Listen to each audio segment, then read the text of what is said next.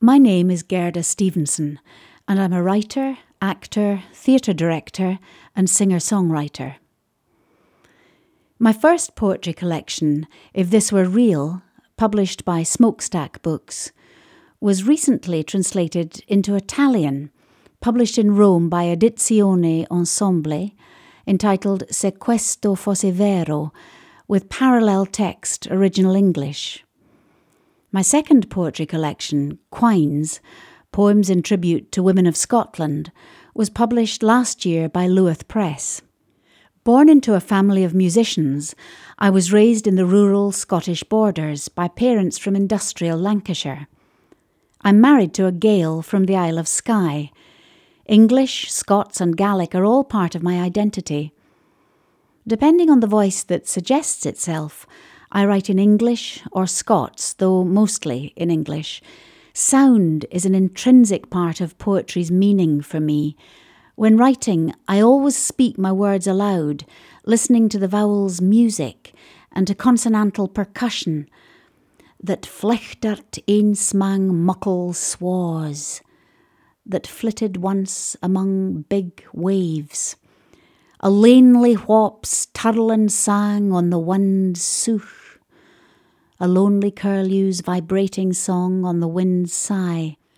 The Scots word airt meaning place, is closely related to the Gaelic of the same meaning, arche. Scots is a richly expressive and varied language with no standard form. I admire the sublime poetry in Sir David Lindsay's 16th century revolutionary play, Ane Satire of the Three Estates, with its distinctive linguistic French associations, the matchless border ballads, the poetry of Elizabeth Melville, Fergusson, Burns, William Soutar, MacDiarmid, Violet Jacob, and the many brilliant poets writing in Scots today. 440 million years ago, the North Esk Reservoir was part of an ocean environment. Since the 19th century, for over a hundred years, the nearby town of Penicuik was one of the British Empire's largest paper producers.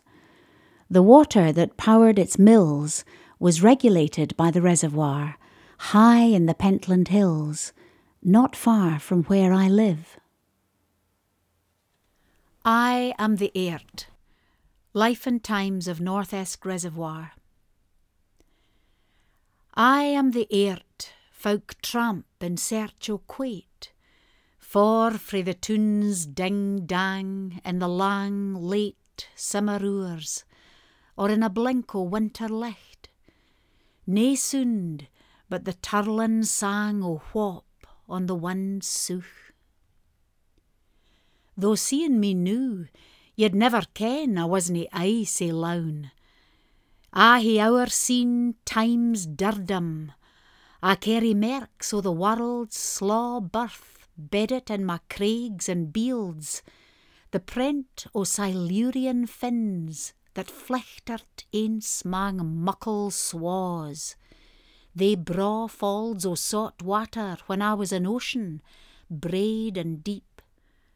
Syne, at last, the fame seeped awa to kythe my green braes, rising frae a lochen sma, whar sea had reared, and a whar, instead o' fish, the yard starns shawed, Gress o' Parnassus, gowans, and May spink, till, ae day, a thoot warnin', the blatter o' hooves, dunder o' cairts, clatter o' bits, hunners o' men, howk, hees, and leg stains, biggin my water into a dam to pour the Empire's mills.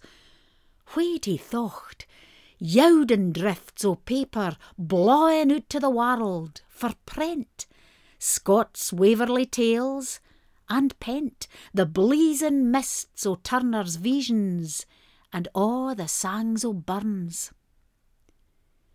Lang syne the mills it, merk it, scald it, in feckless fechts to hae their gear bocht and sald.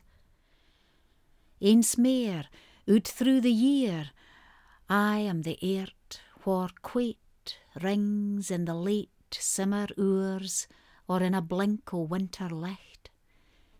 Nae soond the day, save a reechel o' breath on the loch's face, and a lanely whop's turlin sang on the wind's souch.